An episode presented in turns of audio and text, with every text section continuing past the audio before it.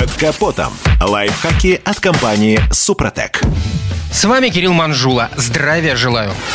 С возросшей популярностью автоматических коробок передач россияне массово перестали обращать внимание на ручник. И раньше-то, когда преобладали машины с МКПП, им пользовались для вида, предпочитая оставлять на передаче, а уж сейчас тем более. Современные технологии в российской действительности – это классический пример. От добра добра не ищут. Старая добрая кочерга под правой рукой еще более-менее напоминала о необходимости зафиксировать автомобиль на стоянке, а вот новомодные клавиши и прочие кнопки зачастую просто остаются под толстым слоем пыли. А ведь ручной тормоз чрезвычайно важен, особенно если речь идет о машине с автоматом. Тонкий металлический штырек, на котором держатся все полторы тонны машины, без помощи ручника просто загнется, приводя в негодность весь узел. Сколько сейчас стоит переборка коробки, даже думать страшно. Запчасти придется искать, а цены на них космические.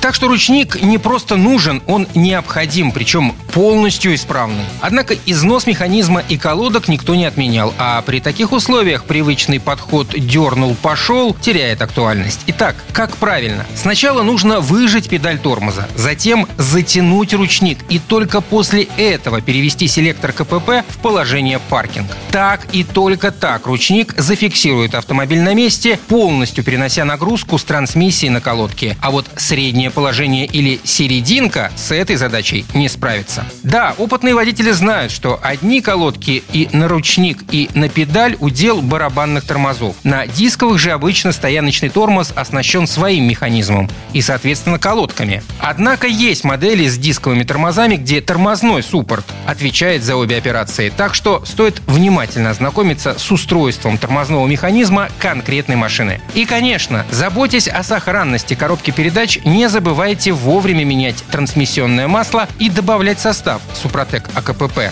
Состав оказывает воздействие только на стальные поверхности трения. Под его воздействием восстанавливаются изношенные поверхности трения, к которым относятся поверхности зубцов в зубчатых сцеплениях, обоймы подшипников, шестерни масляного насоса, гидроблока. Восстановление оригинальной формы деталей, устранение задиров позволяет получить ряд улучшений в работе трансмиссии. На этом пока все. С вами был Кирилл Манжула. Слушайте рубрику «Под капотом» и программу «Мой автомобиль» в подкастах на нашем сайте и в мобильном приложении «Радио КП», а в эфире с понедельника по четверг в 7 утра. И помните, мы не истина в последней инстанции, но направление указываем верное. Спонсор программы ООО «НПТК Супротек». Под капотом. Лайфхаки от компании «Супротек».